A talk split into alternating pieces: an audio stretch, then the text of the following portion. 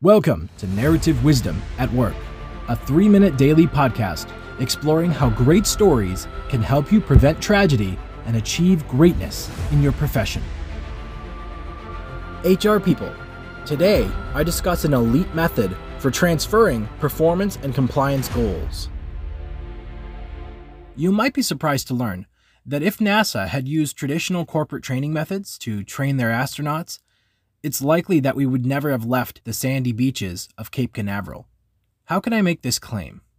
Leading research in neuropsychology reveals that a threat to security or safety triggers part of our flight or fight survival mechanism. Hey, we got a problem. When this occurs, our learning transfer capacity is hindered by 50%. This means that traditional training and compliance methods that rely on so called fast paced, results oriented, learn as you go practices actually hinder the human learning transfer process. So, what did NASA do so differently? I want to highlight two things. They used quality simulations for their training, and they designed their trainings to be systematically iterative. Unlike traditional methods, quality simulations afford a learner to systematically construct each of the required skills to perform the tasks of a given role before they experience the actual threats that might hinder the transfer process. Whoa, wait a minute. Uh, I lost something here. I can't translate up. You want to just back off and take another run at this? No, no, I got it. I got it. Let me, uh, let me just try and get it stable here. Okay, we're stable. Go ahead and recycle the valves. 40 feet. Capture. That's it. Ha! That's it. Sweet move, Ken. Beautiful.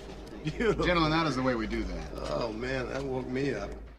Simulations also proactively prevent the loss of time, money, resources, and manpower required to correct any errors that would be likely to occur while learning in a live situation. You really outfoxed him, brother. Yeah, but it wasn't perfect. Used up too much fuel. Ah, you're above the curve.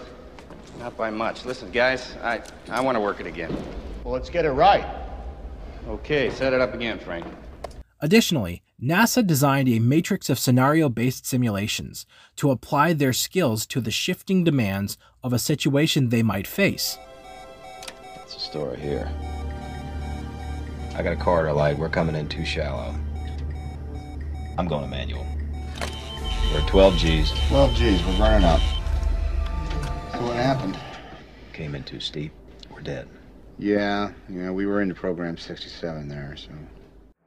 Of course, live training in aircrafts were used in addition to sims, with real stresses and dangers. However, this was after they oriented and demonstrated high proficiency in a simulator. This resulted in a high rate of competence and performance when the astronauts found themselves in live situations during a mission. So, if it worked for NASA, why not consider piloting iterative simulations for your corporate training? I'm Cody Adams, organizational design consultant for Storyscape Design. Join us tomorrow for our next segment of Narrative Wisdom at Work.